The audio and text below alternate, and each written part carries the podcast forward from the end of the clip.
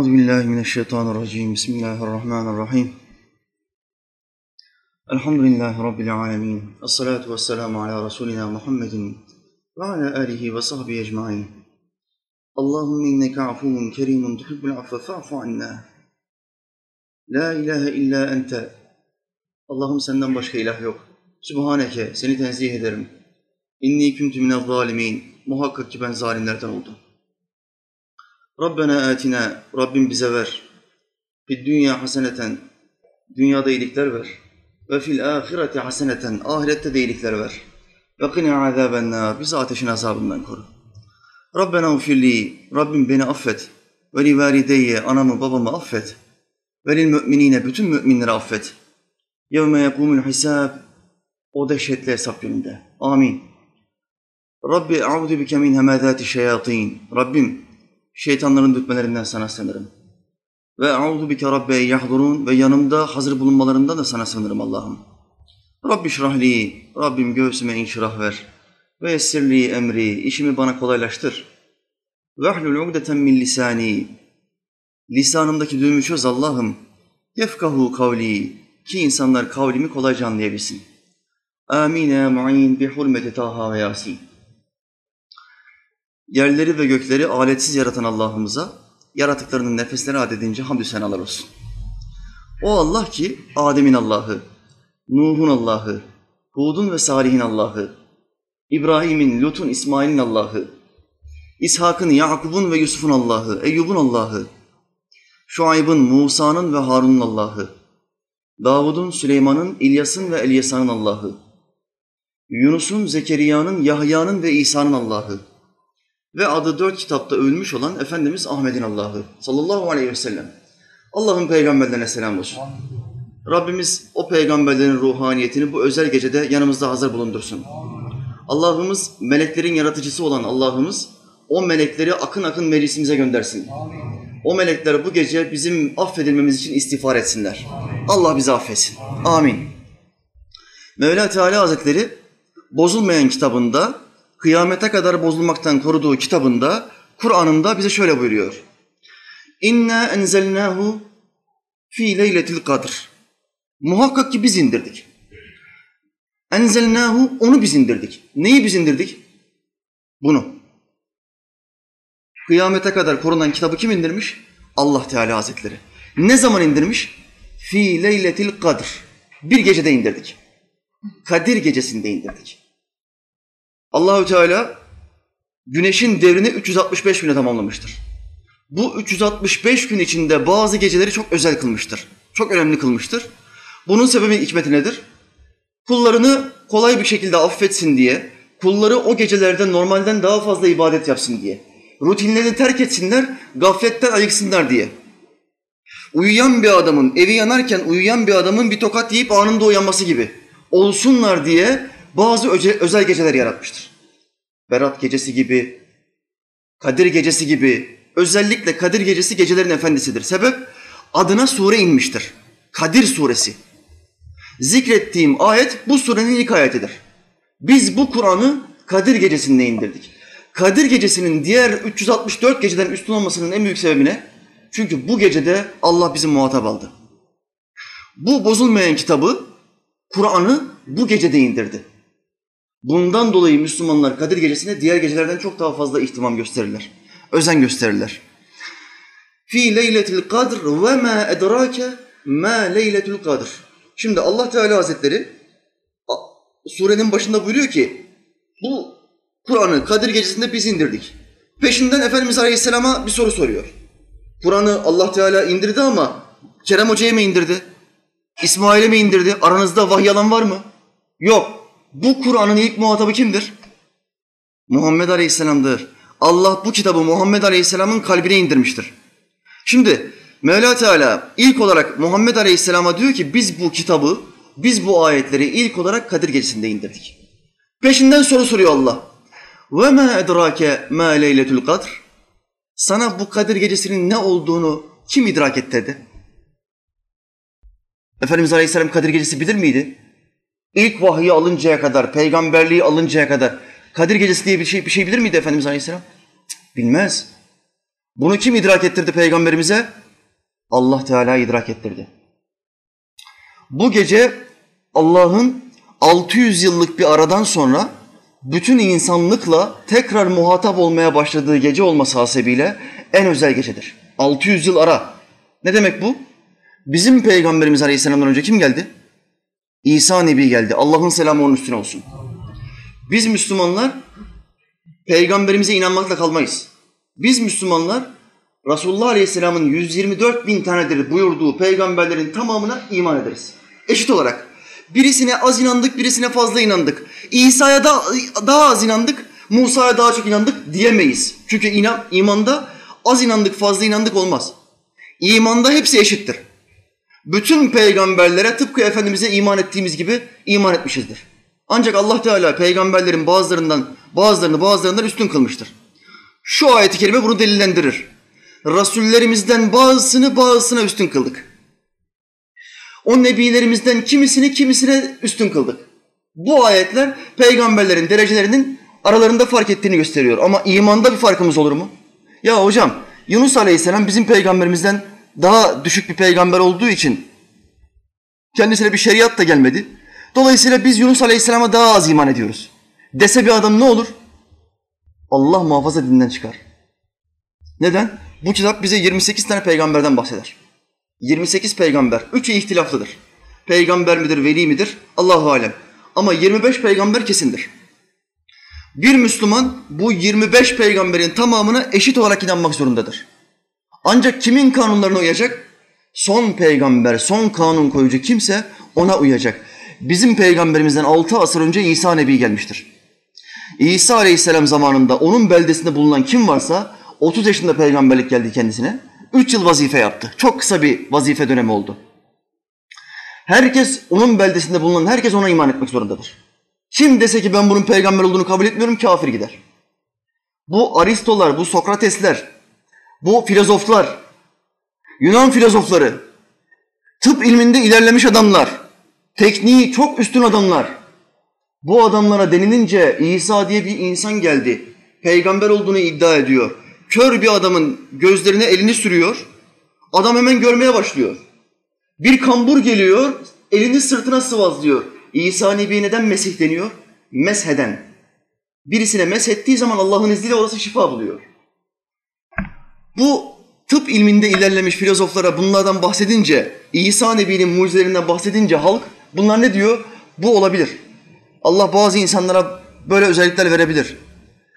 O kullar, bu mucizeleri rivayet eden kullar peşinden bir soru soruyor. Diyor ki niye siz tabi olmuyorsunuz? Bu kişi Allah'ın peygamberi olabilir diyorsunuz. Ve bu gösterdiği mucizeleri siz gösteremiyorsunuz. Neden tabi olmuyorsunuz? Ya onun dini ona, bizim dinimiz bize. Diyorlar ve kafir oluyorlar. Dolayısıyla İsa Nebi semaya kaldırıldı. Şimdi televizyonlarda bazı sapık hocalar çıkmışlar. Diyorlar ki İsa Aleyhisselam öldü. Bu Hristiyanlığın görüşüdür. İsa Nebi'nin öldüğünü söyleyen Hristiyanlardır. Müslümanlar İsa Nebi'ye öldü diyemezler. Çünkü bu kitap diyor ki öldürülmedi ve asılmadı. Öldürülmedi ve asılmadı. Onlara İsa'nın bir benzeri gösterildi. Allah bu kitapta diyor ki öldürülmedi. Bizim mezhepsiz sapık hocalar diyor ki öldü. Öldü daha beklemeyin İsa'yı diyorlar. Resulullah Aleyhisselam buyuruyor ki ikinci kat semada ben görüştüm. Mahşer gününün, kıyamet gününün en büyük alametlerinden bir tanesi İsa'nın nüzulüdür. Gökten inmesidir. Hazreti Mehdi'nin zuhurudur, ortaya çıkmasıdır. Tıpkı geleceğe dair yüzlerce haberi olduğu gibi bu haber de çıkacaktır. Her kim derse ki hangi televizyonda görürseniz görün, adının başında ne etiket olursa olsun, derse ki İsa Nebi ölmüştür, bu adam Hristiyan kafasındadır. Bu adam Müslüman kafasında değil. Çünkü bu adam şöyle diyor, Allah bir peygamberi ikinci kat semada yaşatamaz. Allah'ın buna gücü yetmez. Kardeşler, bu sapık profesörlere bu kitabı alın ve gösterin. Deyin ki kardeşim bu kitaba inanıyor musun? Bunlar diyecek ki inanıyorum. Hemen peşinden ikinci bir soruyu sorun. Tamamına mı inanıyorsun yoksa bir kısmına mı inanıyorsun? Çünkü artık ülkemizde bazı Müslümanlar var.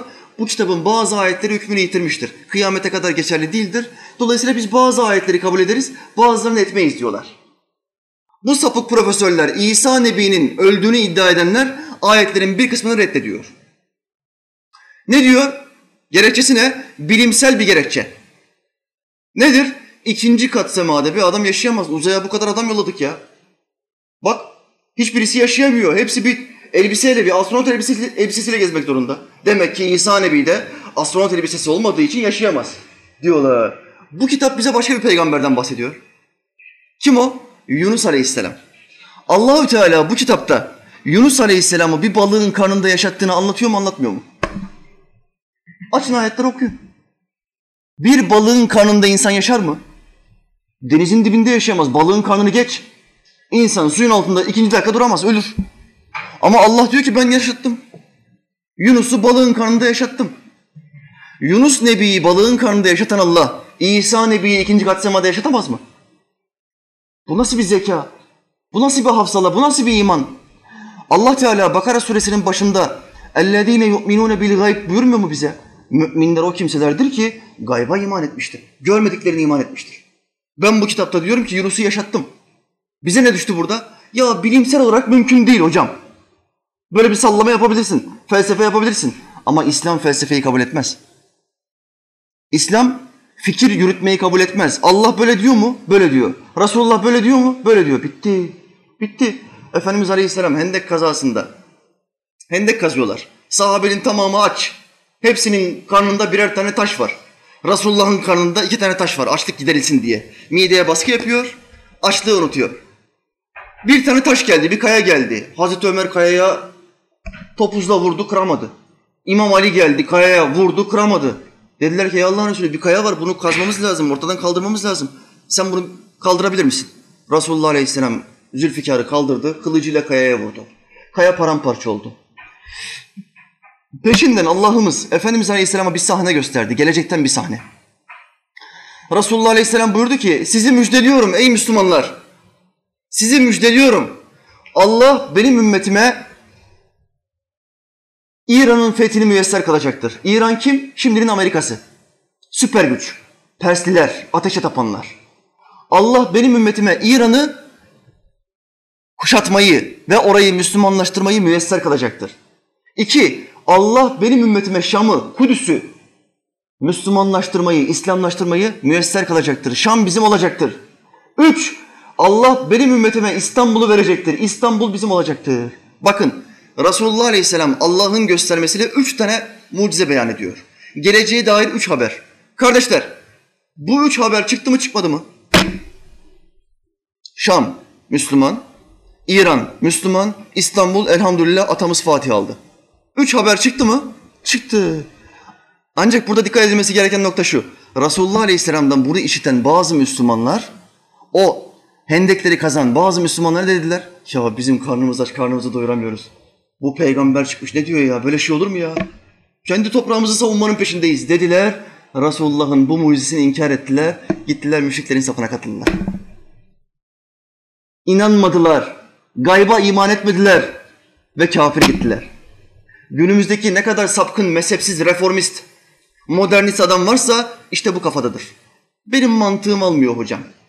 Mantığıma uygun gelmiyor. Dolayısıyla ben İsa'nın öldüğünü söylüyorum. Ya öldüğünü söylediğin zaman bu kitabı inkar ediyorsun.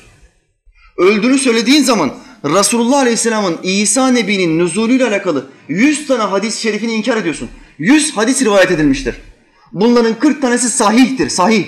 Biraz hadis ilmini okuyan adam sahih ne demek bilir. Yalan söyleme durumu olmayan, hafıza kaybı olmayan sahabilerin rivayet ettiği hadislere, sağlam zincirli hadislere sahih hadis denir. Ama bu hocalar hep inkar ediyor. Bu mezhepsizler boyuna sallıyor. Peygamberimize sallıyor, sahabeye sallıyor, Kur'an'a sallıyor. Böyle iş olmaz kardeşim. Dolayısıyla Müslümanlar iman eder. İnandık ve itaat ettik der. Kalbinde ikilik olanlar işittik ve isyan ettik der. Allah bizi bunlardan etmesin. Amin. Amin. Bismillah.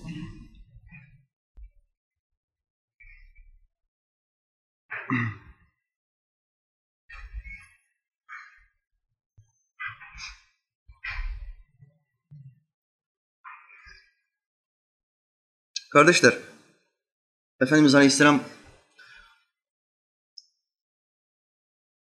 özellikle Kadir Gecesi hadis-i şeriflerinde bu geceyi çok methediyor, çok övüyor. sahabe-i kiram efendilerimiz bu geceye çok ihtimam gösteriyor. İslamiyet'te Ramazan ayların efendisi, aynı İslamiyet'te Kadir Gecesi günlerin efendisi. Ramazan'ın sonuna geldik.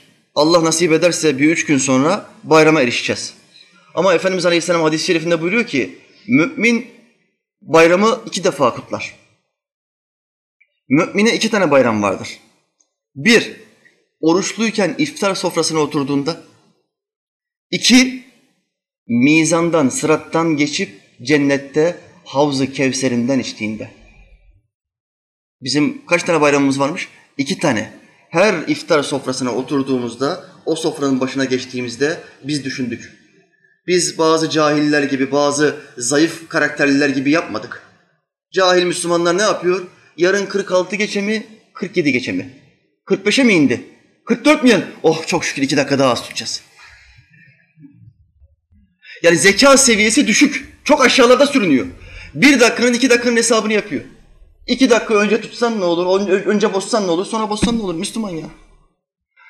Kardeşim bana mesaj yollamış. Hocam diyor Ankara'da da evim var diyor. Ankara'daki evimde diyor iftarı 20 dakika önce açıyorum. Ramazan boyunca Ankara'da yaşasam bu bir ihlassızlık olur mu? Soruya bak buyur buradan yak.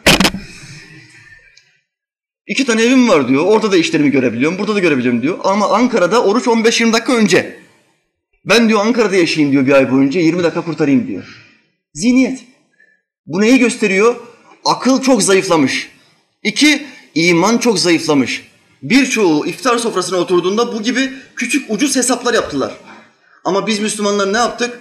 Allah'ım sana hamdolsun şu bayram anında bizi nasip ettin tekrar ulaştırdın. Şu anda nimetler önümdedir. Bugün oruç tutmayan adam da şu anda akşam yemeği yiyor. Oruç tutan ben de şu anda akşam yemeği yiyorum.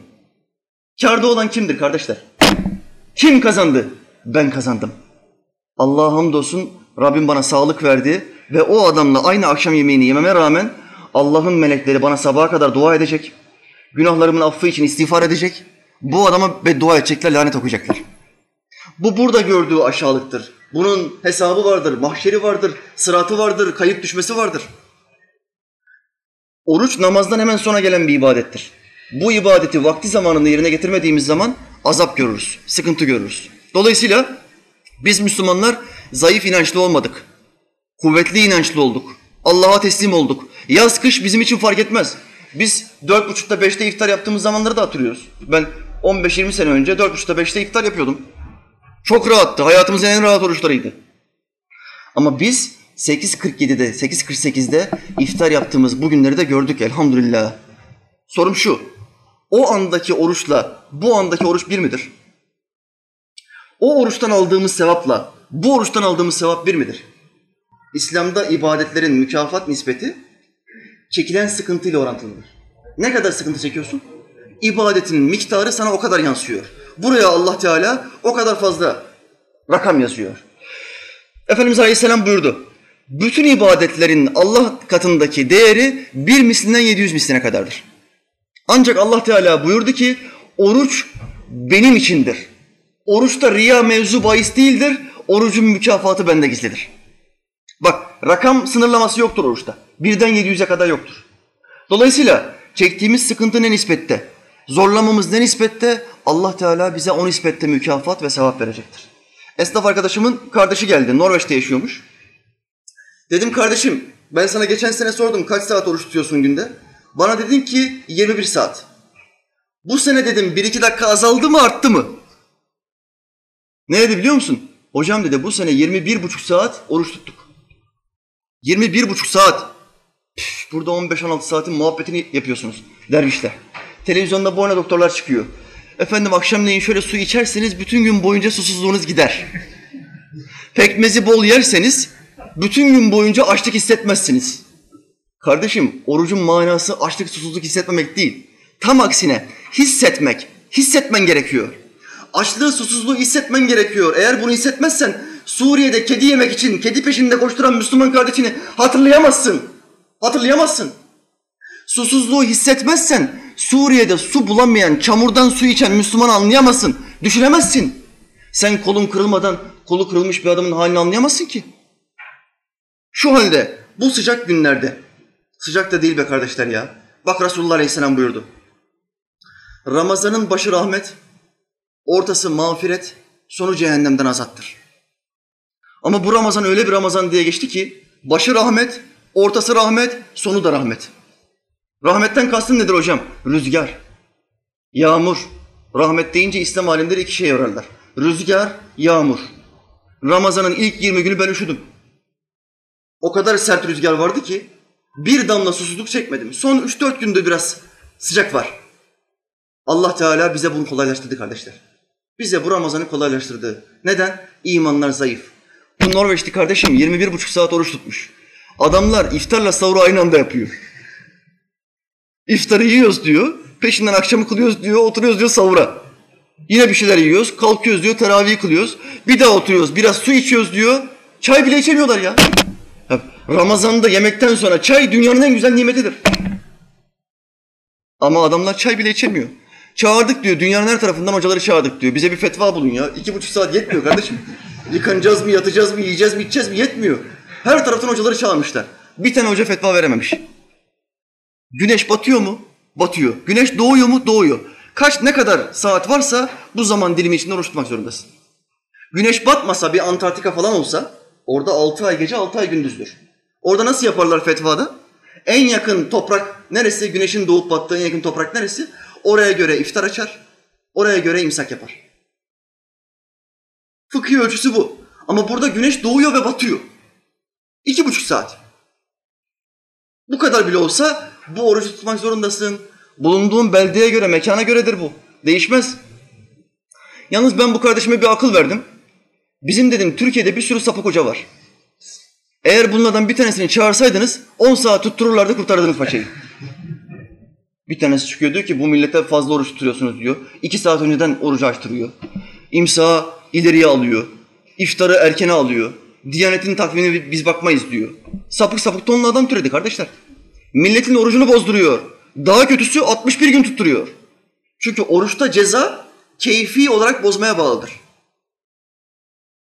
Bir hastalığın yok, rahatsızlığın yok. Çalışıyorsun, ediyorsun. Moralin çok bozuldu. Birisine kızdın, ver şuradan sigarayı ya dedin. Ver şuradan suyu dedin. Ve suyu içtin, sigarayı içtin. Ne oldu? Keyfi olarak bozdun, Allah'a meydan okudun. Bunun cezası var. Kaza bir tarafa, bir gün kaza, bir de cezası var. Nedir o? 60 gün. Buna kefaret denir. Şu halde kardeşler, bu adamlar bile bile millete orucunu yediriyor. Tek dertleri var, İslamiyet'i yıkmak. 14 asırlık İslam dinini yok etmek ve yeni bir din ortaya getirmek. Kolaylaştırılmış bir din. Hadisleri kabul etme, tefsiri kabul etme, fıkhı kabul etme, siyer, tasavvuf reddet, inkar et. Kur'an mealini oku, bazı ayetleri de inkar et. Süper bir İslam. Tıpkı Hristiyanlık gibi. Tıpkı Hristiyanlık gibi. İçi boşaltılmış bir İslam. Planları bu. Allah bunları muvaffak etmesin. Amin. Burunlarını yerde sürtsün. Amin. Amin ya. İşte kardeşler, insanlarda imanlar zayıfladı. Bu kadar güzel günleri nasıl kurtarabilirim, nasıl bir şeyler alabilirim hesabını yapmaktansa neyi tercih ediyorlar? Nasıl kaçabilirim? Nasıl kaçabilirim? 25 yaşında adam bana soru soruyor. Mesaj yolluyor 25 yaşında. Hocam diyor çok sıcak. Susuzluğa dayanamıyorum. Ben fidye versem olur mu? 25 yaşında güreş yapsak beni yıkar. Fidye versem olur mu? Kardeşim var mı bir hastalığın? Ciddi bir hastalığın var mı bir doktorun tutarsan hayati tehliken vardır dediği? Yok hocam. E ne? Sıkıntı ne? Susuzluk hocam. Çocuk musun sen ya? Çocuk musun? Bizim 14 yaşında çocuğumuz oruç tutuyor. 14 yaşında. Sen 25 yaşında adamsın ya. Evlensen çocuğun, çoluk çocuğun olacak, barkın olacak. Ama imanlar zayıflamış, kaçmanın hesabına gidiyorlar. Bakın, son yıllarda gördüğüm en fazla oruç yiyen gördüğüm sene bu senedir. Çok rüzgar olmasına rağmen, Allah'ın çok büyük bir yardım olmasına rağmen en çok bu sene oruç yiyen adam gördüm. Ve orucu yeme olayları meydan okurcasına. Ellerinde şaşal sularla sokaklarda geziyorlar. Kardeşim tamam Allah'a karşı imanın zayıf olabilir. Elindeki su ne? Meydan mı okuyorsun bize? Siyasinin bir tanesi Ramazan vakti çıkmıştı. Bir mezarı ziyarete gitmişlerdi. Ramazan vakti hiç su içmez. Özellikle oraya su istemiş. Su koyun demiş Ramazan vakti. Ben oruç tutmuyorum. Bütün Türkiye görsün ki ben oruç tutmayan bir cumhurbaşkanıyım. Deyip meydan okumuştu. Su içebilirsin, git evinde iç. Niye milletin gözünün önünde içiyorsun? Bu saygısızlık, bu edepsizlik neden? Camide bütün insanlar namaz kılarken camiye bir adam gelse, kapıdan içeriye girse ve elindeki sazla türkü söylemeye başlasa. Ön tarafta üç saf akşamın farzını kılıyor. Arka taraftan adam geldi dıngır dıngır çalmaya başladı. Ve türkü söylemeye başladı. Bu cemaat bu adamı döver mi dövmez mi? Hele ki bir Arnavut camisine gittiyse dövmekle kalmaz. Sopayla girer. Sopayla girer. Bu büyük bir saygısızlıktır. Büyük bir edepsizliktir. Arka taraftan müzik açsa yahut da yemek yese kapur kupur yemek yiyor. Millet orada farzı kılıyor bu arkadan yemek yiyor. Buna büyük bir saygısızlık denmez mi? Edepsizlik. Aşağılık bir hareket. Ramazan orucunu tutan insanlar bütün ülkeyi bir ibadet alanı haline çevirmişler demektir. Sen bu adamların ibadet alanında edepsizlik yapma. Saygısızlık yapma. Yiyorsan bile köşeye geç ye. Senin Allah ile arandadır, biz karışamayız. Ama benim karşımda meydan okurcasına su içersen, yemek yersen, bize aptal muamelesi yaparsan hoş karşılanmazsın. Mesafeli durmak zorundayız seninle. Çünkü bana meydan okuyabilirsin. Ama benim Allah'ıma meydan okumana müsaade edemem kardeşim. Bu iş böyledir. Amcam anlatıyor. Esnaf arkadaşım var diyor, 30 yaşında, oruç tutmuyor. Hiçbir hastalığı da yok diyor. Bir gün dedim ki buna, kardeş, bir gün oruç tut, sana bin liralık bir takım elbise, söz. Adamın diyor gözleri açıldı. Esnaf diyor, işleri de iyi, para durum, durumu da iyi diyor, maddi durumu iyi diyor. Ama iman zayıf. Adamın diyor gözleri açıldı. Tamam hacı abi yarın niyetleniyorum. Dedi niyetlendi. 20 gün oruç tutmayan adam niyetlenmiş. Ne için? Takım elbise için. Allah için değil, takım elbise için. Ben bu sözü ağzımdan söyledim diyor. Fakat diyor içime bir sıkıntı düştü diyor amcam. İnşallah tutmaz dedim diyor. ya ben bin liranın hesabına girdim diyor. Zaten Ramazan müşteri gelmiyor diyor. Ama bir anda söyleyiverdim diyor. Yani yapacak bir şey yok diyor. Adam diyor yarın niyetlenmiş. Hemen diyor çıraklara dedim ki bak bu adam ne zaman tuvalete gitse hemen peşinden gidiyorsunuz tuvaletin kapısında bekliyorsunuz. İçeriden sigara kokusu geliyor mu gelmiyor mu? Gel, geldiği anda sigara kokusu hemen bana geliyorsunuz söylüyorsunuz. İki tane çırağı adamın başına nöbetçi dikmiş. Bin lirayı vermeyecek ya. Adam diyor iftara vakti diyor geldi. Yok iftara eve gittim ertesi sabah geldi diyor bana. Hacı abi sözüm vardı. Dün canım çıktı. Çok zorlandım ama orucu tuttum. Dedi diyor. Hiç utanmadan dedi diyor. Bana diyor o gün diyor çırakların bir geldi koştura koştura. Hacı abi hacı abi sigara içerken gördük. İçeride sigarayı içeriye attı. Çıkarken de en son üfürüğü de dışarıya attı. Biz gördük hacı abi dediler. Ben de bir rahatlama oldu. Ve itirafa bak. Ve o anda anladım ki diyor imanım çok zayıf. Bak komşunun imanı zayıf, oruç tutmuyor. Ama orucunu bozduğu için sevinen Müslümanın da imanı zayıf. Sen nasıl sevinirsin ya? Nasıl sevinirsin? Hocam fıkhi olarak bu iddiaya giriyor mu? Hayır girmiyor. Eğer bozarsam ben sana bir takım elbise alacağım deseydi o zaman kumar olurdu. Bu hediyeye giriyor. Adamı teşvik etmek için hediye vermiş amcam. Burada bir sıkıntı yok. Sıkıntı şurada adamın bozmasını istiyor. bu sıkıntı kardeşler. Bu uygun değil. Menkıbe kitaplarımızda anlatılır. Adamın bir tanesi her gece sahura kalkıyor. Fakat gündüz oruç tutmuyor. Gece sahura kalkıyor. Gündüz oruç tutmuyor. Hanım da bir gün diyor ki ya kardeşim sen ne ayaksın ya? Her gece benimle beraber sahur yapıyorsun, gündüz oruç tutmuyorsun. Sen niye böyle yapıyorsun? Adamın savunmasına bak. Hatun, Ramazan orucu farz. Zaten farzları yapamıyoruz. Bari sünneti terk edip gavur mu olalım ya? bu ne kafası bu? Bu yerlerde sürünen bir akıl bu. Günah işliye işliye adamın aklı gider. Zaten üç gram aklın var. Boyuna günah işliyorsun. Orucu boyuna terk ediyorsun, terk ediyorsun. Namazları boyuna terk ediyorsun. Ne oluyor? Allah aklını alıyor, ahmaklaştırıyor. Ahmakla, ahmaklaştığı zaman ne oluyor? Fetvaya bak.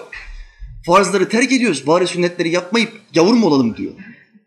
Sünnetler, kardeşler, sünnetler farzın yanında denizde bir damla bile değildir. Bir damla bile etmez. Farzdan azap var, sünnetten azap yok. Allah aşkına bunu anlayın. Adamın kaza borcu var. 20 yıl namaz kılmamış. Bana diyor ki hocam bana bu gece 100 rekatlık namazı tarif etsene. Mesaj yazmış bana. Kardeşim borcun var mı senin? Hocam diyor yeni namaza başladım. Yaşın kaç? 35. 20 sene borcu var adamın. Namaz borcu var. Her namazdan 80 sene azap görecek bu adam. Bana diyor ki 100 rekat namaz öğret diyor. Bırak sen 100 rekatı kardeşim. Kadir gecesinde güzel sağlam bir tövbe yap ve kaza namazı kılmaya başla. Bir gün, iki günlük bir kaza namazını kıl. Allah'ım de niyetlendim bundan sonra her gün iki üç vaktin kazasını kılacağım. Niyetim bu. Eğer bunda istikrar gösterirsen ve birkaç sene içinde ölürsen, borçlarını bitiremeden ölürsen, alimlerimiz diyor ki umulur ki Allah onu affeder. Umulur ki diyor Allah onun borçlarını kapatır. Neden? İstikrara koydu. Sistemli bir şekilde borçlarını kapatmaya başladı. Salih niyetini ortaya koydu. Sen bunu yap. Yüz rekat namazın peşinde gitme Müslüman ya. Allah Teala bizi şaşıranlardan, kananlardan, aldananlardan etmesin. Amin.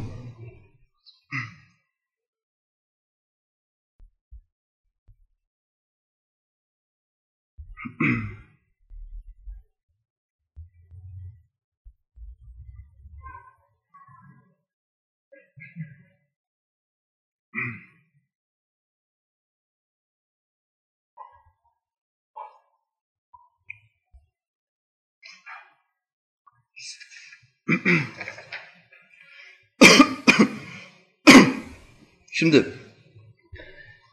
6 sene sonra, 600 sene sonra İsa Nebi'nin semaya çekildikten sonra 6 asır sonra Allah Teala Hazretleri kimi seçti peygamber olarak? 6 asır boyunca bir tane peygamber göndermedi. Bu döneme fetret dönemi denir. İnsanlar neye uymak zorunda? İbrahim Nebi'nin dinine uymak zorunda. İsa Aleyhisselam'ın yaşadığı toplum, toplumdakiler kime uymak zorunda? İsa Aleyhisselam'a uymak zorunda. Çünkü bütün peygamberler bulunduğu ortamlara, bulunduğu kavimlere gelmişlerdir. Şimdi Resulullah Aleyhisselam 6 asır sonra gelmeden önce Efendimiz Aleyhisselam'ın ilk vahiyi almadan önce bazı şeyler başından geçti. Ne gibi? 38 yaşlarında Efendimiz Aleyhisselam gayipten sesler duymaya başladı. İlk vahyin gelişini biraz konuşalım. Gayipten sesler duyuyor. Nasıl duyuyor? Mesela bir ağacın yanından geçerken ağaç diyor ki Esselamu Aleyke ya Resulallah. Efendimiz Aleyhisselam aniden dönüyor. Hızlı bir şekilde dönüyor. Ses nereden geldi diyor. Ama konuşan kimse yok. Yanında bir ağaç var. Taşların yanından geçerken, suların yanından geçerken Esselamu Aleyke ya Resulallah diye hitabet işitiyor. Bunlara gayipten gelen sesler deniyor. Bu vahiyden öncedir. Allah'ın vahye kulunu hazırlama dönemleridir. 39 yaşlarına geldiği zaman bir insanlardan uzaklaşma isteği ve rüyalar, salih rüyalar, sadık rüyalar. Efendimiz Aleyhisselam'a Mevla Teala salih rüyalar veriyor ve onun kalbini ve göğsünü ilk vahye hazırlıyor. Resulullah Aleyhisselam'ın gördüğü rüyalar gün gibi çıkardı, güneş gibi çıkardı. Bir rüya görüyor, iki gün sonra olacak olan şeyi. Diyor ki bir rüya gördüm. Ey Hatice bu böyle olabilir. Hakikaten de dediği gibi çıkıyor. O son altı aylık dönem, vahyi almadan önceki altı aylık dönem hep salih rüyalar, sadık rüyalar. Devamlı Resulullah Aleyhisselam rüya görüyor. Ondan sonra son birkaç ay insanlardan tamamen kopma. İnsanlardan uzak kalma ve yalnızlık isteği. Uzlet isteği. Bütün peygamberlerde yalnızlık isteği vardır. İsa Nebi her sene bir ay insanlardan uzaklaşırdı. Musa Nebi her sene bir ay insanlardan uzaklaşırdı. Nereye giderdi? Tur Sina'ya. Allah ile konuştuğu Tur Dağı'na. Bir ay insanlardan kopardı. Yalnızlık. Buna uzlet denir. Resulullah Aleyhisselam her Ramazan nereye kapanırdı? Hira mağarasına. O hacca gidenler, umreye gidenleri nereye götürürler ziyarete? Resulullah Aleyhisselam'ın ilk vahyi aldığı Cebeli Nur. Orada bir mağara vardır, Hira mağarası. Resulullah Aleyhisselam orada bir ayını geçiriyor. Azığını alıyor, bazen Hatice anamız geliyor, azığını getiriyor. Bir ayını orada geçiriyor. Ve o bir ayın içinde 27. gecesi yani bu gece Allah Teala Hazretleri aracı meleği, meleklerin, peygamberlerinin en üstünü. Dört tane melek peygamberi var. Cebrail, Azrail, Mikail, İsrafil. Allah'ın selamı onların üstüne olsun. Ama peygamberlerle muhatap olan melek hangisi? Vahyi getiren melek hangisi? Cebrail Nebi. Cebrail Aleyhisselam. Allah Teala Cebrail Aleyhisselam'ı Efendimiz Aleyhisselam'a gönderiyor. Ne suretinde görünüyor? Tıpkı bir erkek, insan suretinde. Asli suretinde görünmüyor. Resulullah Aleyhisselam'a görünür görünmez diyor ki oku. İlk vahiy nedir? Kur'an'ın ilk kelimeleri. Beş ayettir. Beş ayet. Alak suresi. İkra bismi rabbikellezî halak. Hazreti Cebrail diyor ki oku. Resulullah Aleyhisselam ümmi peygamber ne okuma bilir ne yazma bilir. Ne diyor? Ben okuma bilmem. Hazreti Cebrail Efendimiz Aleyhisselam'ı sarılıyor ve çok sert bir şekilde sıkıyor. Daha sonra Peygamberimiz Aleyhisselam bu olayı anlatırken diyor ki sanki kemiklerimin birbirine girdiğini hissettim. O kadar sert sıkmış. Beni bıraktı diyor. Peşinden bir daha sordu. Oku. Oku. Dedim ki ben okuma bilmiyorum. Beni bir daha aldı ve bir daha sıktı. Sonra peşinden bir daha emretti. Oku. Yaradan Rabbin adıyla oku. Ben dedim ki ne okuyayım? Ne okuyayım? Ondan sonra bu ayet-i kerimeleri okudu. Beş ayet. İkra, oku. Bismi rabbikellezî halak. Seni yaratan Rabbinin adıyla oku. İslam insanı cahil bırakır. İslam okumayı yasaklar. İslam tıbba, ilme, bilgiye, tekniğe önem vermez diyen cahiller İslam'ın ilk emrini inkar edenlerdir. İslam'ın ilk emri okudur. Sonraki emirler kalemle yazmayı öğretendir. Şimdi o ayet geliyor. İkra bismi rabbikellezî halak halakal insane min alak. Şimdi Allah Teala hemen peşinden ikinci ayette insanın yaratılışını sahipleniyor. Oku, yaradan Rabbin adıyla oku, o insanı bir kan pıhtısından yarattı. Rahim cidarına, rahim duvarına yapışan bir kan pıhtısından yarattı. Halakal insane min alak. İkra ve rabbukel ekram. Kerem sahibi Rabbinin adıyla oku. Ellezî alleme bil kalem. O kalemle yazmayı öğretendir. Şimdi bu kalemle yazanlar, efendim yazmayı Sümerliler bulmuş. Okullarımızda hep bize bu bilgileri öğrettiler. Ama demediler ki Allah Kur'an'ın ilk suresinde, ilk beş ayette o kalemle insana yazmayı öğretendir buyurdu demediler bize, öğretmediler ya. Dediler ki Sümerliler bulmuş. Allah onlardan razı olsun. Böyle öğrettiler bize. Kardeşim, bazı insanlar bunu bulmuş olabilir ama bu insanlara bu yazmayı öğreten peygamberler vardır. Allah her şeyi, bütün bilgileri, bütün zanaatları peygamberleriyle öğretmiştir. Burada da kalemle yazmayı sahipleniyor. İnsanın yaratılışını sahipleniyor. اَلَّذ۪ي عَلَّمَ بِالْقَلَمْ عَلَّمَ الْاِنْسَانَ مَا لَمْ يَعْلَمْ O insana bilmediklerini öğretendir. Bakın, bilmediğimiz ve sonradan öğrendiğimiz ne varsa bize bu bilgileri kim öğretti? Allah öğretti. Bu bilgiler havadan gelmedi kardeşler. Yaratıcımız bizi saldım çayıra Mevlam kayra yapmadı, ortaya bırakmadı, ne yaparsanız yapın demedi. Bize devamlı surette öğretti. Aklımızı geliştirmemiz için bize birilerine tabi olmamızı emretti. Bu Kur'an devamlı peygamberlere tabi olun, alimlere tabi olun, sadıklara, salihlere tabi olun diye bize emirlerde bulunur. Devamlı. Neden? Çünkü senin bazı ilimlerin var, bazı bilgilerin var ama senden daha çok bilen var.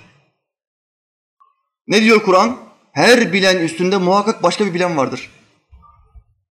Hocam ben bu çanta işini çok iyi bilirim. Benden daha iyi bilen yok. Bunu inkar ediyorsun. Ayeti inkar ediyorsun. Bu Kur'an diyor ki her bilen üstünde muhakkak daha iyi bir bilen vardır. Neyi bildiğini iddia ediyorsan o işi senden daha iyi yapan bir adam var. Buna emin ol. Bulunamamış, bilinememiş, teşhis edilememiş olabilir. Ama var. Bu neden böyle? Kibirlenmemen için. Gururlanmaman için böyle. Selçuklu sultanlarından bir tanesinin bir veziri vardı. Derviş Ayaz. Kafası çok çalışan bir vezir.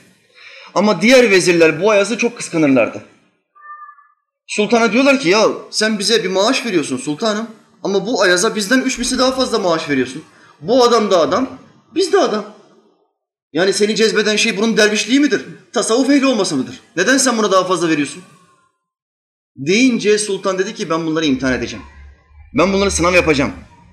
Aldı bu vezirlerini götürdü bir sahraya. Sahrada bir baktı ileriden bir kervan geliyor. Vezirlerden birine dedi ki git bakalım bu kervana sor nereden geliyormuş. Vezir koştura koştura kervana gitti. Dedi ki nereden geliyorsun? O dedi ki Kudüs'ten geliyorum. Koştura koştura geldi sultanın yanına. Sultanım ne dedi nereden geliyormuş? Kudüs'ten geliyormuş. Sultan peşinden bir soru daha sordu. Peki nereye gidiyormuş? Adam kilitlendi kaldı. Ya sormadım onu dedi. Geç bakalım dedi. Öbür vezire dedi ki git bakalım sor nereye gidiyormuş. Adam koştura koştura yanlarına gitti sordu. Nereye gidiyorsunuz? Arabistan'a gidiyoruz. Tamam dedi. Koştura koştura sultanın yanına geldi. Sultan dedi ki nereye gidiyormuş? Arabistan'a gidiyormuş sultanım. Peki yükü neymiş? Deyince bu kolaycı akıl kitlenip kaldı. Kolaycı akıl şu anda Müslümanlar iki sınıftır. Kolaycı akıl, araştırmacı akıl. Çalışmacı akıl. Bakın sohbete geldiniz, ilim öğrenmeye çalışıyorsunuz. Sonsuz yaşamınızı kurtarmaya çalışıyorsunuz. Allah bize nasip etsin. Amin. Bu kolaycı bir akıl değildir. Bu zorlamacı bir akıldır. Çünkü şu anda evinde yatıyor olabilirdin. Televizyondaki bazı programları seyredip geceyi kaynatabilirdiniz. Ama siz ilim meclisine Resulullah'ın methettiği yerlerden bir yere geldiniz. Zorlamacı bir akla sahip oldunuz. Vezirlere her birini bir defa yolladı. Vezirler bir cevap aldı, ikinci cevap alamadı. Çünkü akılları kolaycı bir akıldı. Sultan dedi ki ben bu sınavın aynısını Ayaz'a yaptım. Ayaz'a dedim ki bak bakalım bu kervan nereden geliyormuş? Ayaz gitti geldi dedi ki şuradan geliyormuş, buraya gidiyormuş, yükü bu kadarmış, bu kadar gün kalacakmış, bundan sonra geri dönecekmiş. Bütün bilgileri aldı geldi. Benim bir tok soruma bana yüz tane cevap getirdi. Dolayısıyla hepinizin maaşının bir mislini benim Ayaz'a vermem lazımken ben üç mislini veriyorum dedi. Olayı böyle anlatınca adamlar itiraz ettiler. Sultanım Allah bazı kullara çok akıl verir, bazılarına daha az akıl verir dediler. Yine kolaycı bir akla gittiler. Yani cebriyeci oldular. Bu aramızdaki akıl ve zeka farkı Allah'tandır. Bizim çalışmamızla alakalı yok. Değildir dediler. Sultan ilim ehli bize attı. Siz yanlışsınız dedi. Kader haktır ama kulun çalışması da haktır. Kader haktır ama kulun çalışması da haktır. Sen hiç kitap okuma, hiç sohbetlere gitme, ben ilim öğrenmek istiyorum de. Kaderinde ilim öğrenmek varsa Allah bana nasıl öğretir de. Olur mu? Olur mu böyle şey ya? İlim öğrenmek istiyorsan kesbedeceksin. Sohbet meclislerine, ilim meclislerine geleceksin. Ve sana söylenen kitapları okuyacaksın. İlim öğrenmenin yolu budur. Sen diyorsun ki Allah bana gökten versin. Böyle iş olmaz ki. Bunu diyen adam rızkının peşinde koşturmak için her sabah dükkana gidiyor. Allah bana evime rızkımı yağdırır demiyor. Rızkına gösterdiğin özeni ilim içinde aklına göstermek lazım gelmez mi kardeşler? Sultan bunları söylüyor. Diyor ki bak senin yaptığını şeytan yaptı. Sizin yaptığınızı şeytan yaptı vezirler. Allah Teala ne dedi şeytana? Sen neden secde etmedin? Sen neden benim emrimi dinlemedin? Şeytan ne dedi? Ya Rabbi beni sen azdırdın. Bakın suçu kime attı şeytan? Ya Rabbi beni sen azdırdın. Sen beni bozdun. Hayır, hayır. Allah seni bozmadı. Sen itiraz ettin, kibirlendin ve kendini insandan üstün gördün. Kendin kibirlendin, hatayı suçu kendin işledin ve şimdi suçu Allah'a atıyorsun. Sen beni azdırdın ya Rabbi. Adem Nebi ne dedi? Kur'an-ı Kerim'de Allah Teala Hazretleri diyor ki ben size o ağaca yaklaşmayın demedim mi? Adem Nebi ne diyor? Bak şeytan dedi ki sen beni azdırdın ya Rabbi. Adem Nebi nedir? Ya Rabbi ben nefsime zulmettim. Sen bizi affet. Bakın iki tane insan farkı. Bir, suçu Allah'a atan. iki suçu kendine atan. Ben yaptım. Allah'ım senin affına merhametine sığınıyorum. Sen beni affet. Dedi. İşte Adem Nebi o anda ya Rabbi sen benim kaderimde böyle yazdın. Ben bu elmayı kaderimde yazmasaydı ben yemezdim demedi. Cebriyecilik yapmadı. Ne yaptı? Ya Rabbi sen beni sınav ettin ve ben nefsime zulmettim. Aldananlardan oldum dedi. İşte kardeşler ne günah işlediyseniz kimseye suç atmayın. Kendinizi suçlayın. Kendinizi. Ben yaptım. Allah beni affetsin. Bunu diyeceğiz. Şeytan gibi olmayacağız.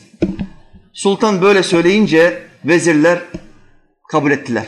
Ziyanlarını kabul ettiler. Peşinden sultan bir ayeti kerime söyledi.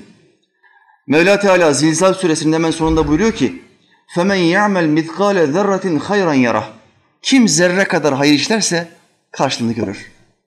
وَمَنْ يَعْمَلْ مِثْقَالَ ذَرَّةٍ شَرًّا يَرَهُ Ve kim zerre kadar şer işlerse karşılığını görür. Bakın kim kader kendisine günah işletirse karşılığını görür diyor mu ayet?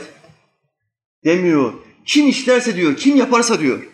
Zerre kadar bir hayır yaptın mı sen bunun karşılığını göreceksin. Alimler zerreyi anlatırken ne der? Bazen camiye gidersiniz böyle güneş vurur camdan. Müezzin kameti getirirken bazı toz zerreleri görürsünüz. Güneşin vurmasıyla beraber. Karanlıkta görünmez, güneşle beraber görünür. İşte zerre budur. Bazı iyiliklerimiz bu zerre kadar ufaktır. Bunlar zayi olmayacak kardeşler. Bunların hepsi karşımıza çıkacak. Bu ameller var ya bu ameller, bu oruçlar mahşer günü bize şefaatçi olacak. Allah'ın izniyle. Bu Kur'an, bu kitap okursak ve yaşarsak o terazinin karşısına geçtiğimizde, dizlerimizin üstüne çöktüğümüzde bu kitap insan suretinde gelecek. Allah'ım bu kul beni okudu. Benim şefaatimi kabul eder misin? Diyecek. Sonra peygamberimizin şefaati aleyhissalatü vesselam. Önce amellerin şefaatidir. Bunu bir hadis-i şerifle anlatayım. Bismillahirrahmanirrahim.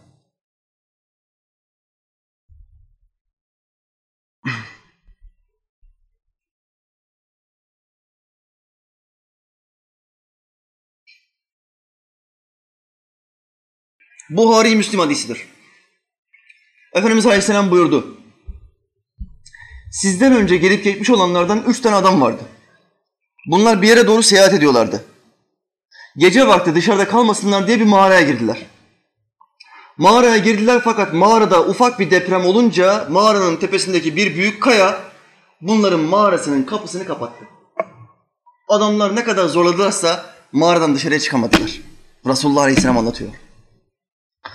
Sonra aralarından bir tanesi şöyle dedi. Kardeşler bizi buradan kurtaracak olan tek şey sırf Allah rızası için yaptığımız amellerimizle şefaatte bulunmamızdır. Onları aracı kılmamızdır. Gelin sadece hayatınızın geçmişine bakın ve yaptığınız hayırlı amelleri Allah'a itiraf edin. Sadece Allah için yaptığınız en iyi amelinizi söyleyin. Umulur ki Allah bizi buradan kurtarır. Çünkü kuvvet yok, güç yok, kaya kocaman, itemiyoruz. Ne kaldı şimdi yapacak? Allah'a sığınmak kaldı. Bütün zahiri şartlar bitti. Adamlardan bir tanesi dedi ki, ben düşkün olan anne babamı çok severdim. Onlara devamlı baktım. Temizliklerini ben yaptım. Gıdalarını ben verdim. Bir gün ineğimden sütlerimi sağdıktan sonra eve geldim. Adetimdir anamı babamı yedirmeden hanımıma çocuklarımı yemek götürmedim. Bak şu ana baba sevgisine bak. Ama o gece geldiğimde biraz geç kalmıştım. Baktım anamla babam uyumuşlar. Ben de uyandırmaya kıyamadım. Elimde süt kovasıyla sabaha kadar onların uyanmasını bekledim. Bizden önce ne insanlar varmış kardeşler. Allah'ım senin nazarında Allah rızası için yaptığım, senin rızan için yaptığım şu amelin biraz kıymeti varsa bizi buradan kurtar. Deyince kaya harekete geçti. Kapı biraz açıldı ama üçünün çıkabileceği nispette değildi. İkinci adam sözü aldı. Dedi ki ben bir akrabamı çok sevdim. Ve ondan kâm almak istedim. Onunla zina yapmak istedim.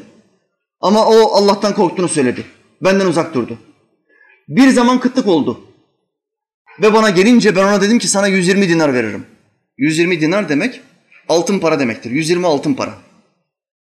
Benimle beraber olursan, kendini bana teslim edersen sana 120 dinar veririm dedim. Kız dedi ki tamam. Hayattaki en sevdiğim insan, hep beraber olmak istediğim insan. Fakat o zina fiilini işlemeye tam gidecekken kız bana bir söz söyledi. Dedi ki Allah'ın senin üzerine koyduğu namus mührünü bozmak sana haramdır. Allah'tan kork. Allah'tan kork. Deyince ben titremeye başladım. Çok korktum. Ve dedim ki para senin olsun yanımdan git. Ben Allah'tan korkarım. Dedim ve zina fiilini en sevdiğimiz insana karşı işlemekten vazgeçtim. Allah'ım şu yaptığım amelin senin nazarında ufak bir kıymeti varsa sen bizi buradan kurtar. Dedi ve Allah kayayı biraz daha oynattı. Ama çıkacakları nispette değildi. Üçüncü genç sözü aldı ve şöyle dedi. Allah'ım yanımda çalışan işçilerim vardı. Ben çok zengin bir adamdım. İşçilerden bir tanesi o aylık maişetini benden almadı ve çekip gitti. Bir şeye kızdı belki. Yıllar sonra geldi. Ben onun hakkı olan maişeti köşede tutmadım. O maişeti çalıştırdım. Ticaret yaptım. Hayvan aldım, koyun aldım, sığır aldım. Her biri birer ikişer doğurdu. Ve bereketlendi. Onun malı büyüdü, genişledi. Yıllar sonra bana geri geldi. Ve şöyle dedi. Ey Abdullah senden alacağım bir aylık maişetim vardır. Hakkımı ver. Hakkımı ver deyince ben onu aldım. Sığırlarını, hayvanlarını gösterdim. Bunlar senindir dedim. Bana dedi ki sen benimle alay mı ediyorsun? Bir aylık maaş bu olur mu? Vallahi ben seninle alay etmiyorum kardeşim. Ben senin malını çalıştırdım. Onunla ticaret yaptım. Ve bu hayvanları aldım. Allah da senin malına bereket verdi. Bu senindir. Al git dedim. Adam malını aldı ve gitti. Bana çok dua etti. Allah'ım şu yaptığım amelin senin hakkında, senin indinde bir kıymeti varsa bizi buradan kurtar. Deyince kaya tamamen yerinden kalktı. Ve adamlar hür oldular. kurtuldular. Bu hadis-i şeriften, bu sahih haberden ne anlıyoruz? Amellerle Allah Teala Hazretlerine şefaatte bulunulabilir. Eğer bu yasak olsaydı Allah Resulü Aleyhisselam böyle bir haberi bize rivayet etmez ve peşinden yasaklama ibaresini kullanırdı. Sakın siz böyle yapmayın. Eski ümmetlerde bu caiz olabilir ama kim amelini Allah'a arz ederse ve onun hürmetine affedilmeyi dilerse müşrik olur der miydi demez miydi? Derdi ama hadis-i şerif burada bitiyor. Bunun gibi birçok hadis-i şerif vardır. Şimdi uzatmaya gerek yoktur. Şu halde kardeşler orucumuzu tuttuk mu?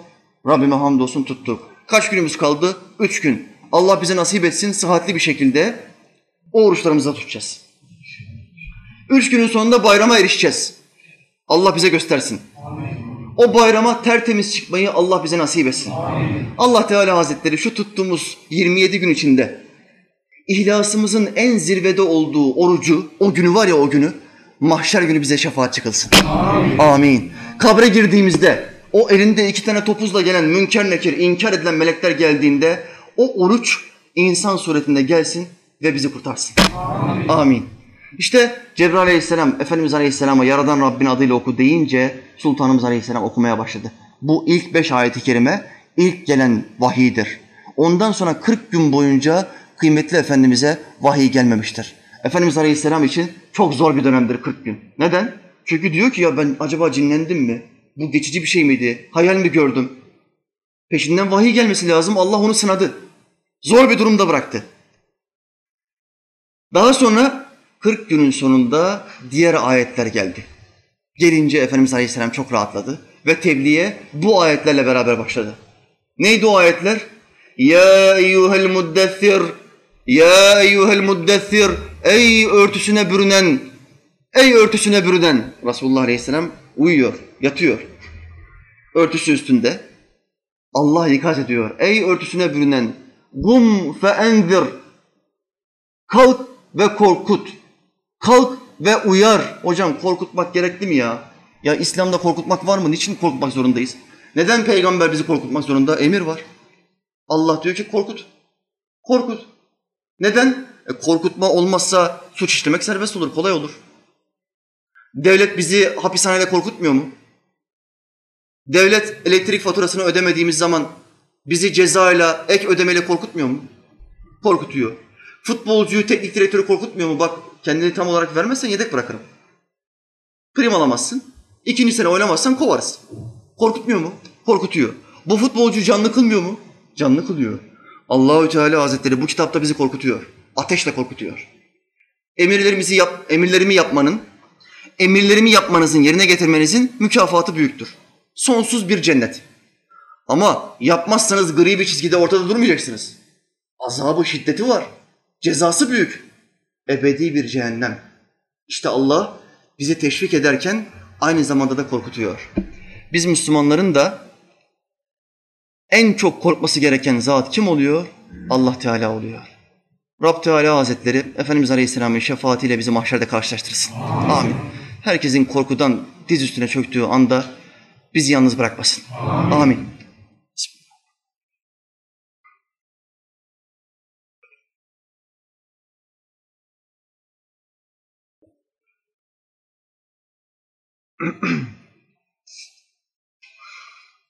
Allah Teala Hazretleri Davut Nebi ile çok konuşurdu. Davud Aleyhisselam'a vahyetti. Dedi ki ey Davud beni sev. Beni sevenleri sev. Ve insanları insanlara beni sevdir. Bak şimdi. Üç tane emir var Allah'ımızın Davud Aleyhisselam'a. Bir, beni sev. İki, beni sevenleri sev. Üç, insanlara beni sevdir.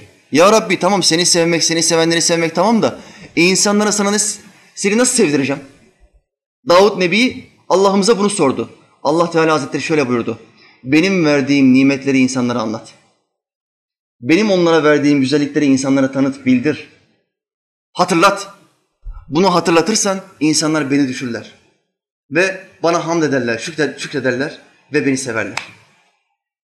Bizim vazifelerimizden bir tanesi nedir? Allah'ın kullarına Allah'ın verdiği nimetleri hatırlatmaktır. Bu nimetlerin kadrini kıymetini bilmediğimiz zaman nankörlerden oluruz, unutanlardan oluruz.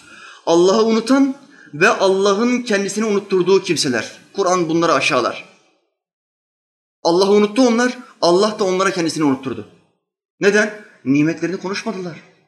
Gözü var, gözü var, görüyor. Her gün gördüğü gözlerle işe gidiyor. Ama bir kere olsun o gözler için Allah'a şükretmiyor. Doktora gidiyor bir ara gözleri bozulduğu zaman doktor diyor ki gözlük alacaksın. Bu adam da gidiyor SSK'lı bir yere gözlüğü alıyor. SSK'lı olmasına rağmen 200 lirayı gözlüğe verince aklı başına geliyor. Ya ben ne kadar güzel bir nimete sahipmişim. Gözlüğe para verince mi aklına geldi? Allah Teala sana bu nimetleri bedavaya verdi. İnsan biraz düşünmez mi kardeşler? Mevla Teala Hazretleri Duha suresinin sonunda Efendimiz Aleyhisselam'a ne, ne buyuruyor? Rabbinin sana verdiği nimetleri anlat. Anlat. Şu halde Rabbinin sana verdiği nimetleri anlat da anlat. Devamlı anlat. Efendimiz Aleyhisselam'a çok nimet vermiştir. Bu nimetlerden bir tanesi de 30 günlük Ramazan orucudur. Bak bu oruçtan pay alamayanlar var ya bunların burnu yerde sürtmüştür. Bunların durumu çok kötüdür. Bu nasipten pay alamayanlar, bir an evvel geçse bitse de kurtulsak şu Ramazan diyenler var ya şu anda ülkemizde böyle binlerce insan vardır. Ramazan'dan rahatsız oluyor. Kandil gecesi geldi mi rahatsız oluyor. Oo kandil geldi yine. Her tarafta yazılar var. Geçse de bitse kurtulsak diyorlar. Allah bunlara hidayet nasip etsin. Çok sıkıntılı. Bak Resulullah Aleyhisselam buyurdu. Hutbeye çıktı. Hutbeye çıktığında adeti olmadığı üzere üç defa amin, amin, amin dedi. Sahabe-i kiram Resulullah Aleyhisselam hutbeden ince dedi ki ey Allah'ın Resulü siz hutbede üç defa amin dediniz. Bunu neden söylediniz? Kardeşim Cebrail geldi ve üç tane dua yaptı. Ben de amin dedim. Ya Resulullah dualar neydi? Dualar şuydu.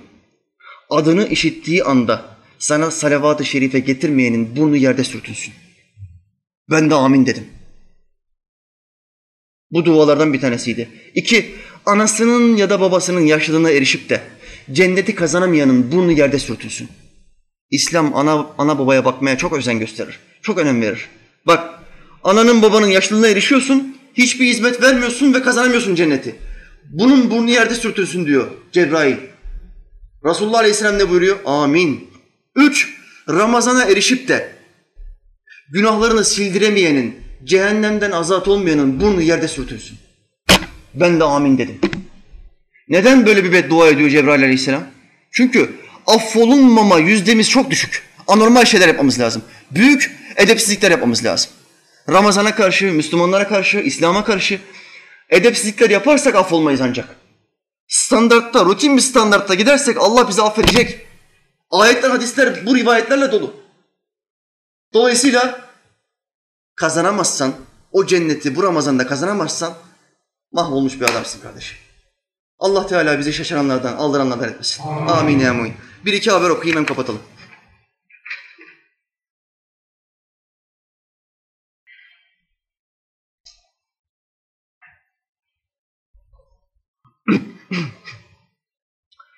Çin'de imamlar zorla dans ettirildi. Kardeşler, Çin diye bir ülke var biliyorsunuz nüfus olarak ve yüz ölçümü olarak dünyanın en büyük ülkesi. Ama yaşam biçimi komünizm üzerine. Komünizm ne demek? Allah'a inanmayan bir sistem. Orada Doğu Türkistanlı kardeşlerimiz var. Bunlar Müslümandır. Çinliler de bütün Çin'in gayrimüslim olmasını, Allahsız olmasını istediği için Müslümanlara karşı şu anda büyük bir baskı uyguluyorlar. İbadetlerinde ciddi bir baskı uyguluyorlar. Bunlardan bir tanesi ne? İmamlara karşı baskı. İmamları halkının gözü önünde itibarsızlaştırmak için bazı işkenceler yapıyorlar. Çin işkencesi diyorlar ya filmlerde. Buyurun. Doğu Türkistan'ın Urumçi şehrinde bütün camilerin imamları bir meydanda toplanarak toplu halde dans etmeleri için zorlandı.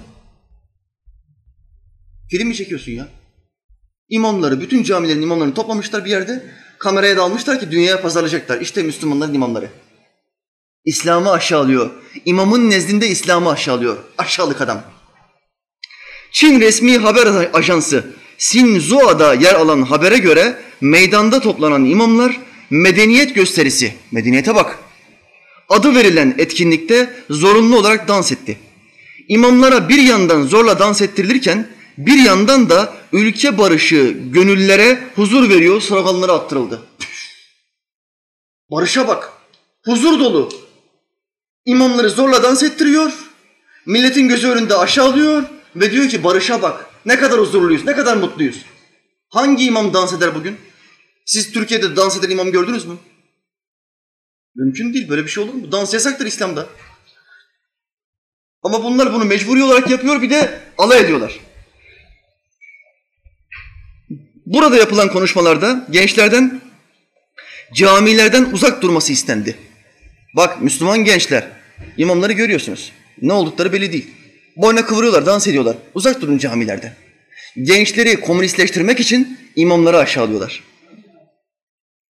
İbadet etmenin sağlığa fayda sağlamadığı öne sürülen konuşmalarda sağlıklı olmak için öğrencilerden dans etmeleri istendi. Şimdi imamlar ibadetlerin faydalarını anlatırken hem dünyevi faydalar hem uhrevi faydalardan bahsederler. Çin ne diyor şimdi? Dünyevi hiçbir faydası yok. Fiziki olarak hiçbir rahatlık vermez sana. Fiziki olarak iyi olmak istiyor musun? İstiyorsun. O zaman ne yap? Dans et. Buna kafir kafası denir.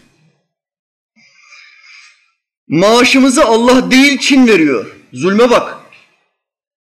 Allah vermiyor maaşımızı, Çin veriyor. Uygur imamların dans etmek zorunda kaldığı etkinlikte memurlara da maaşımızı Allah değil Çin Komünist Partisi veriyor şeklinde sloganlar attırıldı. Allah'a meydan okuma. Müslümanlar ne inanır? Ben çalışırım ama rızkımı Allah verir. İmamlar ne der? Rızkımızı, maaşlarımızı Allah veriyor. Devlet buna vesiledir derler. Komünist Partisi ne diyor? Hayır Allah vermiyor. Komünistler bize veriyor. Bizim tanrımız komünizmdir. Öğretmenlik yapan Müslüman kadınlar da baskı altında öğrencilerini dinden uzak tutacaklarına ve çocukların dini eğitim almasına engel olacaklarına dair yemin etti. Çin'deki zulümlere bak.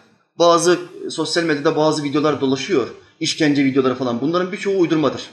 Kargaşa çıkartmak için paralelcilerin ve Yahudilerin uydurmasıdır. Ancak bir kısmı da doğrudur. Bakın kadınlara yemin ettirmişler. Öğrenciler dinden, İslam'dan uzak kalacak. Yemin ediyorum İslam'la alakalı hiçbir övgü dolu söz vermeyeceğim diye yemin ettiriyorlar. İşte Çin budur. Komünizme merak salan varsa, komünizmi seven, ilgi duyan varsa işte komünizmi görsün. Bir haber daha okuyayım Çin'den. Sakal uzattı, altı yıl hapis cezası yedi. Sakaldan ceza yiyen duydunuz mu hiç? Çin olursa, komünist olursa olur. Bak bir gün bu ülkede başımıza komünistler geçerse, o Vehhabi Selefiler, o oy vermek şirktir diyenler ne istiyor? Başımıza dinsizler geçsin bunlar olsun. Dinsizler geldi mi bizi tekfir ederler, döverler, işkenceler yaparlar. Bu Vehhabiler de rahat rahat Müslümanları kesebilirler. Karılarını, kızlarını cari olarak alabilirler. O zaman keyiflenirler. Oy vermek şirk diyen mezhepsiz sapıkların tamamının fantezisi budur. Haberiniz olsun.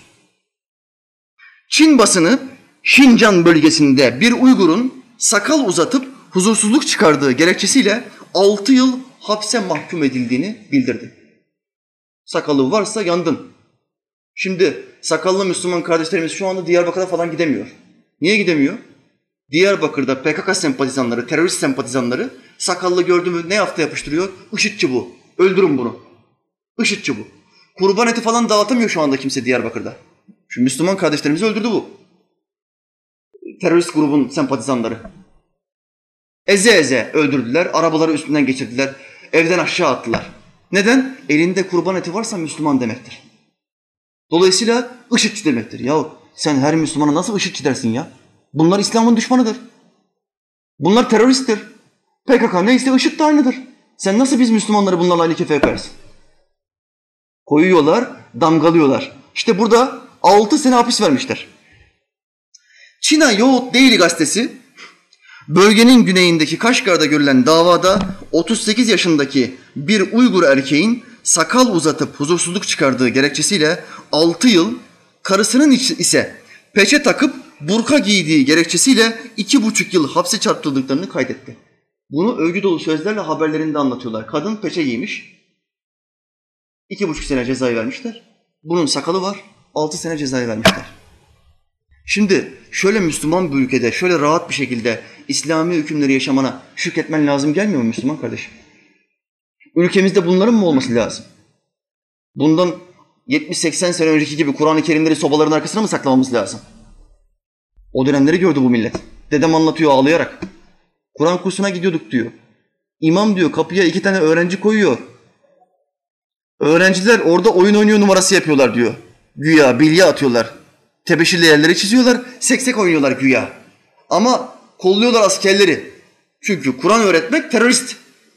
Kur'an öğreten hoca terörist başı. 70-80 sene önce solcuların başta olduğu dönemler böyle. Kur'anların tamamı ahırlarda gizlenmiş, sobaların arkasına, duvarlara gizlenmiş. İnsanlar böyle Allah'ın dinini öğrenmeye çalışıyor. Allah'a hamdolsun bu zulüm günleri bitti. İnşallah bundan sonra gelmez.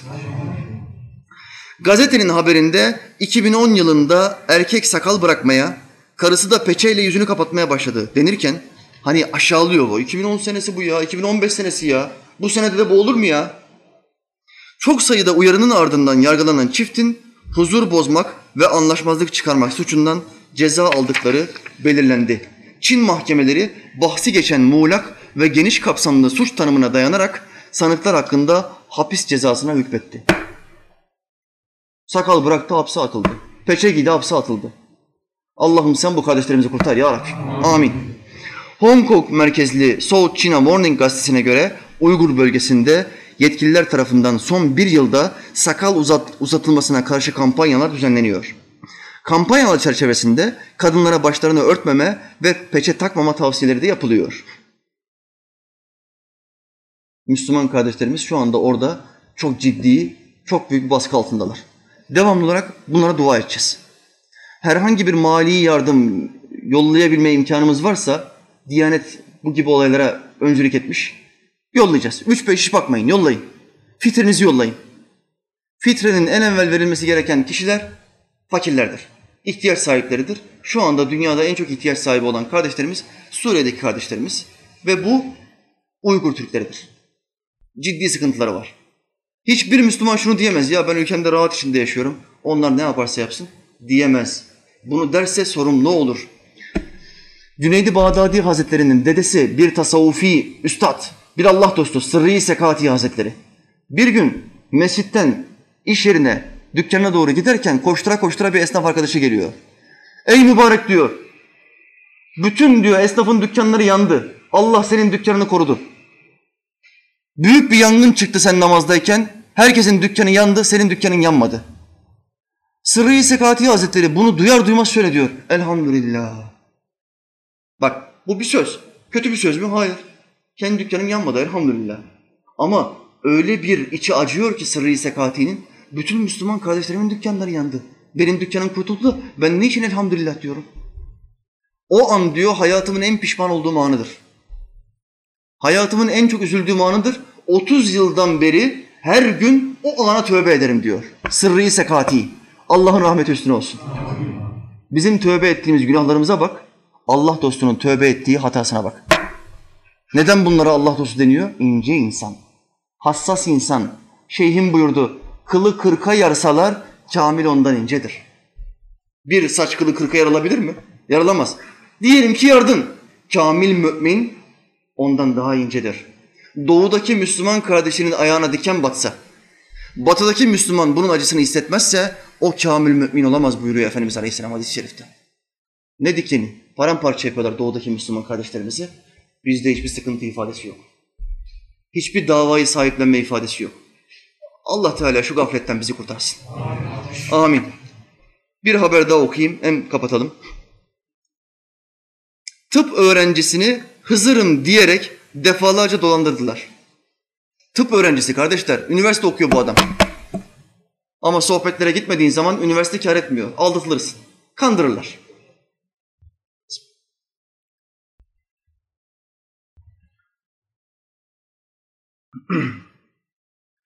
Hacettepe Üniversitesi Tıp Fakültesi ikinci sınıf öğrencisi ben Hızır'ım sen seçilmiş kişisin diyerek birçok kez dolandırıldı. Şimdi gelen kişi diyor ki ben Hızır'ım sen seçildin diyor peşinden isteklere başlıyor. Öğrenci Sıhhiye Köprüsü'nde karşılaştığı 18 yaşından küçük bir çocuk tarafından dolandırıldı. Adam da 40 yaşında 50 yaşında olsa neyse 18 yaşında Hızır mı olur ya? Köprüde karşılaşıyor çocukla. Çocuk Hızır Aleyhisselam hakkında bazı efsaneler duyuyor. Hazreti Hızır var mıdır? Vardır. Hakkında çok hadis-i şerif vardır. İslam alimleri Hazreti Hızır'la görüşmelerini kitaplarında anlatmıştır. Hatta üstadımızın talebeleri üstadımızın iki defa Hazreti Hızır'la görüştüğünden bahseder. Uzun meselelerde başka bir zaman görüşürüz inşallah. Çocuk ben Hızır'ım. Sen seçilmiş kişisin. Senin annenin adak kurbanı var. Ben bu adağı almaya geldim. 124 bin peygamber için 124 lira vereceksin. Diyerek üniversite öğrencisinin parasını aldı. Çelişki, çelişki, çelişki. Önce diyor ki annenin adak kurbanı var. Ben bu adağı almaya geldim. Adak kurbanı 124 lira mıdır? Bir kurban şu anda 400-500 civarı. En düşüğü, en pasifi. Bu ne diyor? O kurbanı almaya geldim diyor. Buradan kandırmaya çalışıyor. Peşinden diyor ki 124 bin peygamber var. Adam 124 bin rakam büyük ya bu bir, bir bilgileri var bu çocuğun ya diyor. Tamam diyor bu Hızır diyor. 124 bin peygamber için 124 lira. İyi bari dememiş 124 bin lira istiyorum.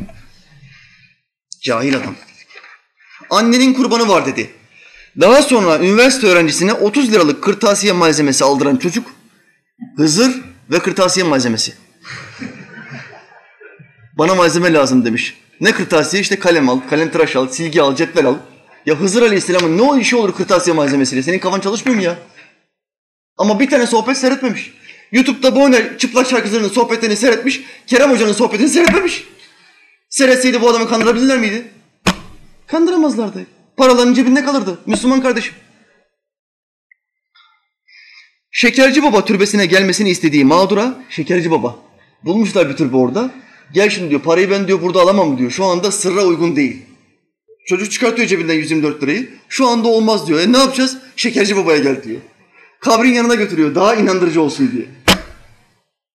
Ne tiyatrolar, ne tiyatrolar. Mağdura annenin kurbanı var almaya geldim diyerek bir miktar daha para istedi. Öğrenci cep telefonunu 70 liraya sattı. Ya gariban da adammış be. 70 liraya cep telefonu satmış. Demek ki 3. sınıf bir cep telefonu. Akıllı falan değil. Ve son parası 40 lirayı da üstüne koyarak çocuğa verdi. 70, 40, 110.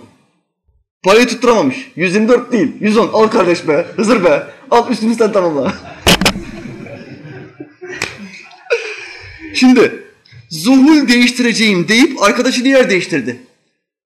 Zuhul ne demek zuhul değiştireceğim? Şimdi şekil değiştireceğim. Bu Amerikan filmlerinde var ya şekil değiştiren adamlar.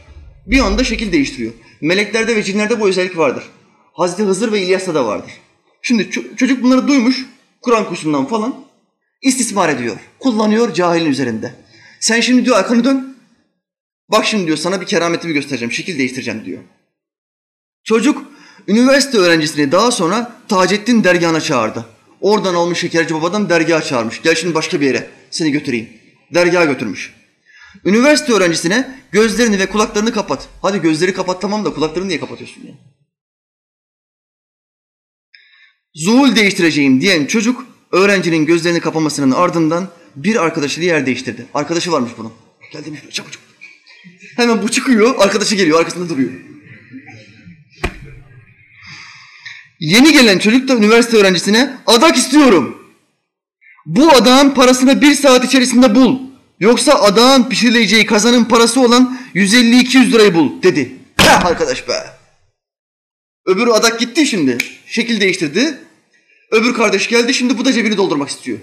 Bana diyor hemen diyor adak istiyorum. Bir tane adak ver. Eğer adağı bulamıyorsan adak ne? 400-500 kağıt. 400'ün 500'ün yoksa adak kurbanı için gereken kazanı yapmam adına 150-200 TL'yi en azından bana getir. Ben insaflı bir adamım diyor. Öğrencinin bulamam demesi üzerine çocuk 70 lira ver fakire götüreceğim diyor. Sistem devamlı iniyor. Bizim esnaf arkadaşlara ayakta satıcılar geliyor. Abi teyip var abi ister misin diyor. O evvelce bu hırsızlar çok olurdu. Teyip hırsızları. Teyip var abi falan diye esnaflara geliyorlar. Esnaf diyor ki kaç lira abi? Adam diyor ki 300 abi. Ya çok pahalı bu abi diyor. Tamam abi 20 lira ver senin olsun diyor. Allah aşkına böyle bir ticaret olur mu ya? 300 20. Bu hırsız bu. Çalmış. Belli. Esnaf da tamam diyor ya aldım diyor. Sonra bana geliyor hava atıyor. Hocam diyor 20 liraya bir teyip almışım diyor. Onunla şimdi bir ilahi dinlerim, bir ilahi dinlerim diyor. ya hırsız malı bu. Belli sen bunu biliyorsun. Beni ilgilendirmez ki hocam diyor o yapmış diyor hırsızlığı. Kardeşim bu kadar pahalı bir malı 20 liraya veriyorsa sen bunun hırsız olduğunu biliyorsun. Hırsızlık malı olduğunu bile bile alman işe ortak olman demektir. Bu mu demektir? Caiz değil. E ne yapayım hocam diyor şimdi bunu. Ne yaparsan yap sen. Belayı yapmadan önce düşünecektik kardeşim. Şimdi adam boyuna yukarıdan aşağı iniyor. Aynı bu hırsızlar gibi. 70 lira ver fakire götüreceğim karşılığını verdi. Öğrenci 70 lira borç bularak bu fakire de parayı da verdi. Çocuğun kendisinden 1000 lira daha istemesi üzerine bu çakmağızı da manyak be kardeşim. Adam 70 lirayı bulamıyor. Bu gitmiş 1000 lira daha getir demiş. Şüphelenen üniversite öğrencisi şikayetçi oldu. En son 1000 lirayı duyunca bu kafası atmış şüphelenmiş hemen gitmiş polise. Çakma hazır geldi bana şikayetçi olmuş. Dini inanç ve duyguları istismar. Dini inanç ve duyguları istismar etmek suretiyle dolandırıcılık suçundan hakkında dava açılan çocuk Ankara 7. Ağır Ceza Mahkemesi'nde yargılandı. Mahkeme dolandırıcılık suçunun dini inanç ve duyguların istismar edilmesi suretiyle yapılması nedeniyle sanık hakkında nitelikli dolandırıcılık. Dolandırıcılık var bir de nitelikli var. Dini kullanıyor. Suçundan hapis cezası verdi. Çakma hazır şimdi hapiste. Kurtarsın onu İlyas. Gelsin kurtarsın. Adi adamlar. Allah'ın dinini ceplerini doldurmak için kullanan adi adamlar, satılmış adamlar. Allah Teala kötüye denk getirmesin kardeşler. Bu bozuk insanlara hidayet nasip etsin. Müslümanları İslam dinini kullanarak kandırmaya çalışanların burnunu yerde sürtsün. Amin ya muin. Hatimlerimiz var, dualarımız var. Şu gece için bir duamızı yapalım, hem kapatalım. Kaç tane hatim var?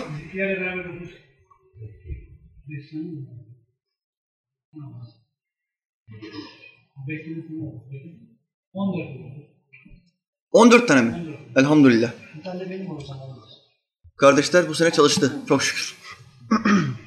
Hocam da